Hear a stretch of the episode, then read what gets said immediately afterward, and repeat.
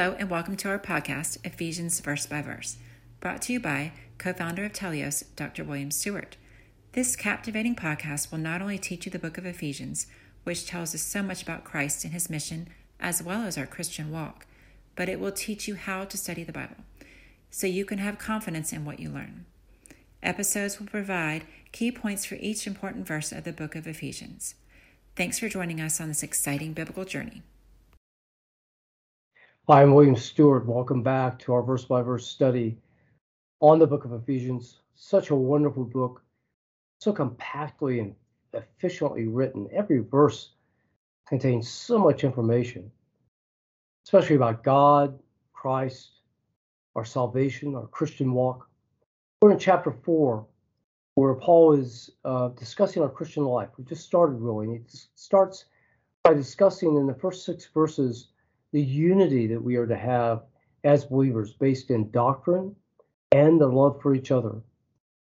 And then he, he backtracks a little bit, talking about that our salvation, that salvation, again, reiterating uh, it is a basis of our unity. And he moves in verse 8 into an Old Testament quote, Psalm 68 18, which says that um, of a Psalm of David, where he who ascended on high, he led captivity captive and gave gifts to men.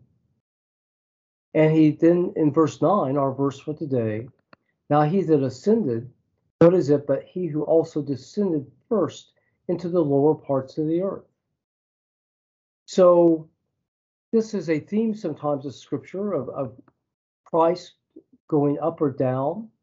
Um, it, it's reflected of in Deuteronomy 30, uh, verses 11 and 13, and requoted in Romans 10, verses 5 to 8.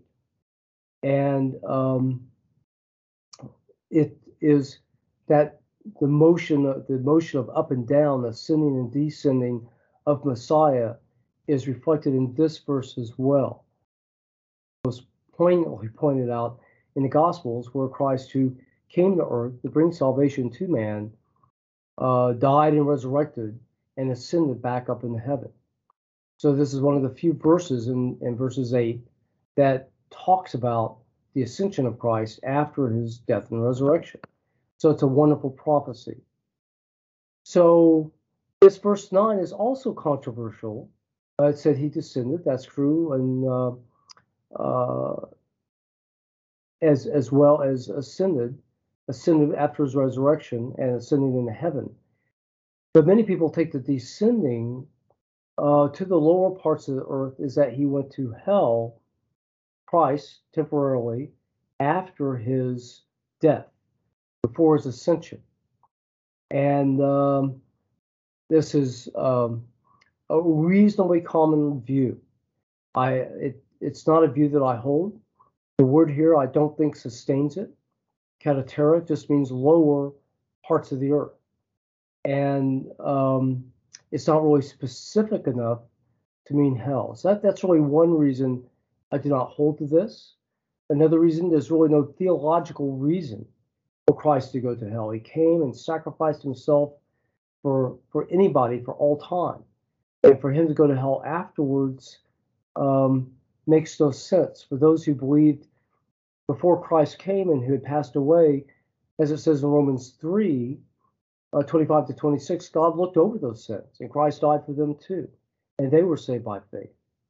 The third really, reason really is that God or, and Christ can't be in the presence of sin. Um, to go to hell and, and to be in that arena where sin rules does not make uh, a sense that God would or Christ would do something like that when he's abhorred by sin, uh, when there's really not a purpose for him to be there.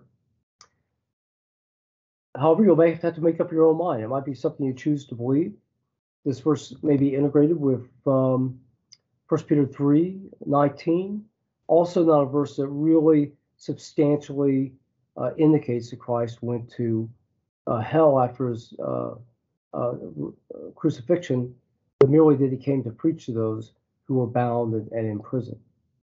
All right, so I'll leave that with you. And you know my opinion, but you know you you have the Holy Spirit, and uh, you can make up your own mind.